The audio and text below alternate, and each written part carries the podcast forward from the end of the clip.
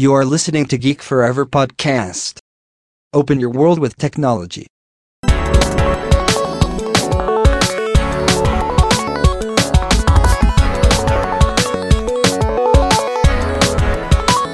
This is Geek Story.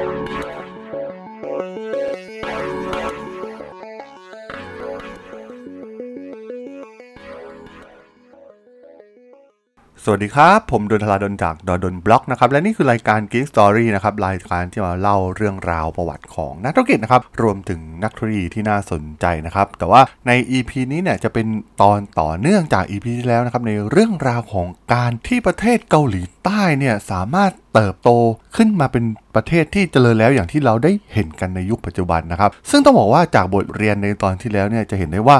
จิตวิญญาณนักต่อสู้หรือ fighting DNA เนี่ยถือเป็นปัจจัยสำคัญที่สุดอย่างหนึ่งเลยนะครับ และเป็นแรงขับเคลื่อนที่สำคัญมาก ๆ ที่ทำให้เกาหลีใต้เนี่ยประสบความสำเร็จอย่างรวดเร็ว แต่ทั้งหมดนี้เนี่ยมันก็ต้องแลกมาด้วยผลเสียทางลบนะครับที่คอยบั่นทอนอารมณ์ และจิตใจของผู้คนชาวเกาหลีใต้เช่นเดียวกัน และก็ต้องบอกว่าสิ่งที่น่าสนใจอีกอย่างหนึ่งของประเทศเกาหลีใต้นะครับที่มีผลต่อการพัฒนาของชาติอย่างรวดเร็วเนี่ยและไล่แซงประเทศอื่นๆ จนกลายเป็นประเทศมหาอำนาจระดับต้นๆของโลกก็คือพลังแห่งการเปลี่ยนแปลงที่มีต่อทุกๆ เรื่องนะครับ มันช่วยทำให้ผู้คนเนี่ยหลุดพ้นจากอดีตอันขมขื่นของชาติเกาหลี แล้วมาร่วมแรงร่วมใจกันสร้างประเทศที่พวกเขาภาคภูมิใจขึ้นมาใหม่ กรุงโซลที่เป็นเมืองหลวงของประเทศเกาหลีใต้ในวันนี้ เมื่อเทียบกับ 50 ปีที่แล้วเนี่ย มันเป็นอะไรที่แตกต่างกันแบบสุดขั้วอย่างสิ้นเชิง มันเป็นสิ่งที่สะท้อนให้เห็นถึงการที่ประชาชนชาวเกาหลี ยอมรับการเปลี่ยนแปลงอย่างรวดเร็วที่เกิดขึ้นกับสังคมเกาหลี ซึ่งด้วยเหตุที่มีการเจริญเติบโตอย่างรวดเร็ว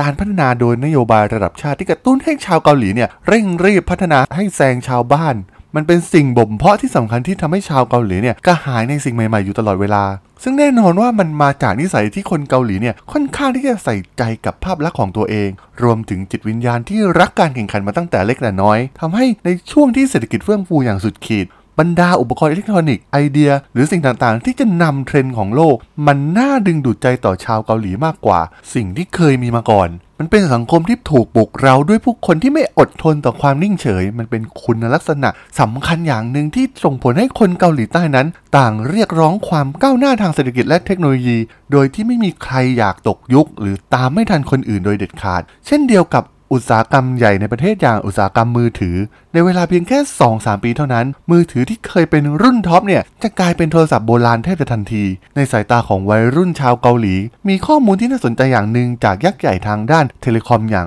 SK Telecom ผู้บริโภคชาวเกาหลีเนี่ยซื้อมือถือเครื่องใหม่ทุก ๆ 26.9 เดือน ในขณะที่คนญี่ปุ่นเนี่ยใช้มือถือนานถึง 46.3 เดือน ถึงจะเปลี่ยนเครื่องใหม่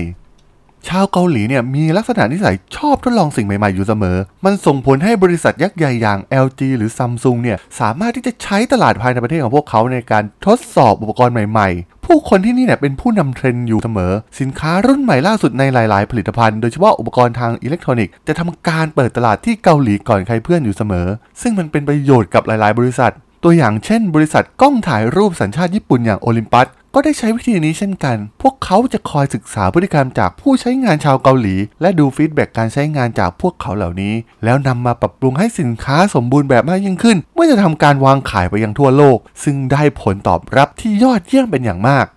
แม้กระทั่งบริษัทยักษ์ใหญ่ทางด้านอุปกรณ์ network อย่าง Cisco จากประเทศสหรัฐอเมริกาเองก็ตาม ก็ได้สร้างเมืองที่ชื่อว่าซองโดใกล้กับสนามบินอินชอน เพื่อทดสอบเทคโนโลยีอินเทอร์เน็ตไร้สายแบบใหม่ๆ การเปิดตัวสมาร์ทโฟนครั้งแรกในปี 2009 นั้น ก็ได้รับความสนใจอย่างท่วมท้นจากประชาชนชาวเกาหลี มียอดการจองถล่มทลายเพียงแค่เปิดตัวเท่านั้น เหล่าผู้นำเทรนด์ชาวเกาหลีพร้อมที่จะทิ้งมือถือรุ่นเก่า ที่ทำได้เพียงแค่โทรเข้าโทรออก ส่งข้อความแบบทันที เมื่อมีสิ่งใหม่อย่าง iPhone ปรากฏขึ้นมา และต้องบอกว่าคู่แข่งที่สำคัญที่สุดของ Apple ในช่วงแรกเริ่มของตลาดสมาร์ทโฟน ก็คือบริษัทซัมซุงนั่นเอง ซึ่งเป็นหนึ่งในแชโบลยักษ์ใหญ่ของประเทศเกาหลีใต้เอง ซึ่งเป็นเคสที่ที่น่าสนใจสำหรับมือถือสมาร์ทโฟน Samsung Galaxy S รุ่นแรกที่กล้าออกมาท้าทาย Apple โดยใช้ระบบปฏิบัติการ Android ซึ่งออกมาหลังระบบปฏิบัติการ iOS ของ Apple การเริ่มทดลอง Galaxy S ด้วยตลาดเกาหลีใต้ก่อน มันทำให้ซัมซุงเนี่ยสามารถที่จะไปปรับปรุงจุดบกพร่องต่างๆ ที่เกิดจากฟีดแบ็ของชาวเกาหลีใต้เอง รวมถึงการที่ต้องการเป็นผู้นำเทรนด์ตลอดเวลาของชาวเกาหลี พวกเขาก็พร้อมที่จะทดลองกับมือถือรุ่นใหม่ๆ กับระบบปฏิบัติการใหม่ๆของ Samsung Galaxy S ก่อนที่จะออกขายในตลาดโลกซึ่งตอนนั้น Samsung Galaxy S ของ Samsung นั้นเป็นสินค้าผู้ตาม มันเป็นการเรียนแบบการทำงานของ Apple เลยก็ว่าได้ โดยใช้ระบบปฏิบัติการ Android ตามแบบฉบับของธุรกิจเกาหลีที่ทำมา และมันทำให้เกิดกระแสของ Galaxy S ให้ติดตลาดได้ โดยการที่ซัมซุงเนี่ยสามารถที่จะนำสินค้าออกสู่ตลาดได้อย่างรวดเร็วทันควัน ก่อนที่คนจะแห่แหนไปใช้ Apple iPhone กันหมด มันทำให้ยอดขายของ Galaxy S นั้น พุ่งสูงขึ้นถึงกว่า 100 ล้านเครื่องทั่วโลก และเพียงเฉพาะตลาดเกาหลีก็สามารถขายได้ถึง 5 ล้านเครื่องเลยทีเดียว ซึ่งมันทำให้ซัมซุงเนี่ยสามารถเอาชนะ Apple ได้ และมียอดขายสมาร์ทโฟนสูงสุดเป็นอันดับหนึ่งของโลกต่อเนื่องมาอีกหลายปี หากนับเฉพาะส่วนแบ่งการตลาดของจำนวนเครื่อง ที่เกาหลีใต้นั้น ผู้คนทุกเพศทุกวัยเนี่ยไม่ว่าจะเป็นคนสูงอายุที่มีอายุ 50-60 ปีก็ตาม สามารถที่จะตามเทรนด์มือถือที่หนุ่มสาวในประเทศอื่นเนี่ยยังตามไม่ทัน คนเกาหลีนั้นติดสมาร์ทโฟนกันงอมแงม โดยผู้บริโภคชาวเกาหลีเนี่ยใช้งานสมาร์ทโฟนเฉลี่ยสูงถึง 1.9 ชั่วโมงต่อวัน แต่ความเป็นคนนำเทรนด์ของชาวเกาหลี ไม่ใช่เพียงแค่เฉพาะมือถือเพียงเท่านั้น ในบรรดาอุปกรณ์อิเล็กทรอนิกส์ใหม่ๆ หรือสินค้า gadget ใหม่ๆนั้น ตลาดเกาหลีเนี่ยเป็นตลาดที่หอมหวานเลยทีเดียวสำหรับสินค้าประเภทนำเทรนด์เช่นนี้ ไม่ว่าจะเป็นระบบ GPS ในรถยนต์กล้องทั้ง mirrorless หรือ DSLR หรือเครื่องเล่น MP3 ชนิดต่างๆ ล้วนมาทำตลาดที่นี่ได้สำเร็จก่อนประเทศในทวีปยุโรปหรืออเมริกาแทบจะทั้งสิ้น และด้วยการที่ผู้นำด้านการผลิตสินค้าพวกนี้นั้น ส่วนใหญ่แล้วเป็นบริษัทยักษ์ใหญ่จากเกาหลีแทบจะทั้งสิ้น ซึ่งมีโอกาสเจาะตลาดคนเกาหลีที่แสนรักชาติยิ่งชีพเป็นอย่างดี และด้วยงบการตลาดที่มหาศาล และอิทธิพลของบริษัทยักษ์ใหญ่อย่างซัมซุงที่มีต่อตลาดภายในประเทศเกาหลีเองนั้น บริษัทซัมซุงจึงมีแนวโน้มที่จะชี้นำให้ชาวเกาหลีได้ใช้อุปกรณ์แกดเจ็ตใหม่ๆอยู่เสมอ ใครไม่ใช้ถือว่าตกเทรนด์ซึ่งเป็นสิ่งที่ชาวเกาหลีนั้นรับไม่ได้ ตัวอย่างเช่น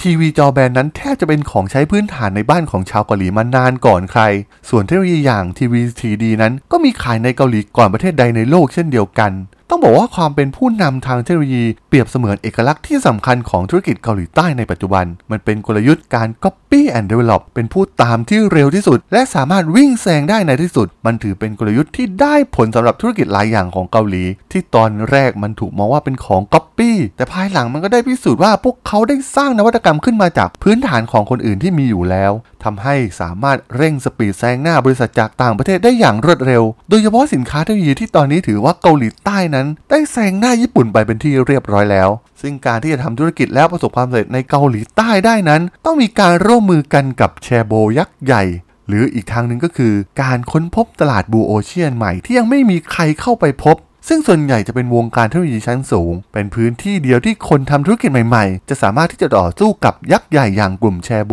ได้ เพราะพวกเขาเนี่ยยังมองไม่เห็นตลาดใหม่ส่วนนี้ ตัวอย่างเช่นบริษัท NHN ซึ่งเป็นเจ้าของ Naver.com ซึ่งเป็นเว็บท่าเพียงไม่กี่แห่งในโลกที่สามารถต่อกรกับยักษ์ใหญ่อย่าง Google ได้สำเร็จ หรือบริษัท NCSoft บริษัทผลิตเกมออนไลน์ ซึ่ง 2 บริษัทดังกล่าวเนี่ยเป็นตัวอย่างที่น่าสนใจที่ไม่ได้เป็นบริษัทในกลุ่มแชโบ หรือรัฐวิสาหกิจของรัฐบาลที่ผ่านการแปรรูป ที่มีมูลค่าติด 50 อันดับแรกในตลาดหลักทรัพย์เกาหลีใต้ซึ่งต้องบอกว่าเหมือนกับทุกสิ่งในโลกที่มีทั้งด้านบวกและด้านลบ การนำเทรนด์ของชาวเกาหลีใต้ที่เฮอกับของใหม่อยู่ตลอดเวลา มันก็ทำให้ไซเคิลของธุรกิจต่างๆ นั้นแสนสั้น เพราะมีสิ่งที่ทันสมัยกว่าที่ชาวเกาหลีพร้อมจะแห่กันไปซื้ออยู่ตลอดเวลา มันทำให้เกิดธุรกิจใหม่อยู่ตลอดเวลาก็จริง แต่ก็พร้อมจะดับไปได้ทุกเมื่อเหมือนกัน และมันได้ส่งผลต่อเรื่องการเมืองเช่นกัน ที่มาไวไปไว ซึ่งเป็นสิ่งที่น่ากังวลกว่าเรื่องอื่นๆ เหล่านักการเมืองที่สร้างเรื่องอื้อฉาว จะอยู่ในกระแสได้ไม่นาน สังคมเกาหลีก็ลืมการกระทำอันเลวร้ายของนักการเมืองเหล่านี้ได้ และยอมให้พวกเขาเนี่ยกลับมาเริ่มต้นใหม่ ตัวอย่างที่น่าสนใจอีกอย่างหนึ่งในเรื่องของการเมืองก็คือโลมูยอน ชนะการเลือกตั้งประธานาธิบดีในปี 2002 ด้วยคะแนนโหวตที่มาอย่างรวดเร็วผ่านพลังของโลกออนไลน์ในโค้งสุดท้าย แต่เมื่อเขามาบริหารจริง ๆ เสียงที่สนับสนุนเขาเนี่ยกับลดลงอย่างรวดเร็ว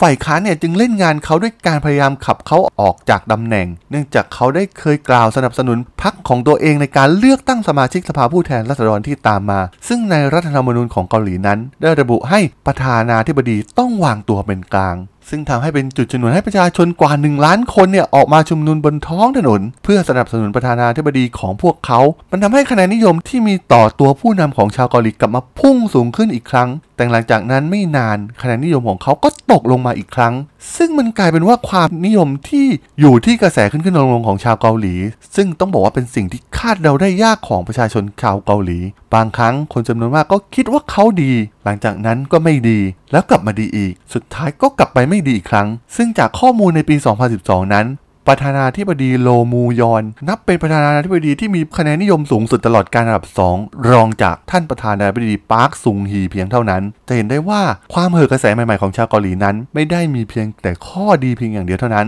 แต่มันยังมีข้อเสียให้เห็นโดยเฉพาะเรื่องใหญ่ๆ อย่างความนิยมของประธานาธิบดีก็ยังโดนเหมือนกัน แต่สุดท้ายการเป็นผู้นำเทรนด์อยู่สม่ำเสมอ ก็ถือเป็นปัจจัยสำคัญให้ธุรกิจยักษ์ใหญ่ของเกาหลี สร้างสิ่งที่เป็นนวัตกรรมใหม่ๆ เพื่อมาตอบสนองชาวเกาหลีอยู่สม่ำเสมอซึ่งนวัตกรรมเหล่านี้สุดท้ายแล้วก็สามารถกระจายไปสู่กระแสหลักทั่วโลกได้แทบจะทุกครั้ง มันก็ยิ่งทำให้บริษัทยักษ์ใหญ่จากเกาหลีใต้เนี่ยเติบโตขึ้น พร้อมกับตัวเลขการส่งออกที่เพิ่มขึ้น และสุดท้ายเนี่ยมันก็ได้ผลักดันให้ประเทศเกาหลีใต้เจริญเติบโตอย่างรวดเร็ว ในแบบที่ประเทศอื่นๆเนี่ยไม่สามารถที่จะวิ่งตามเทรนด์ของพวกเขาได้ทันนั่นเองครับ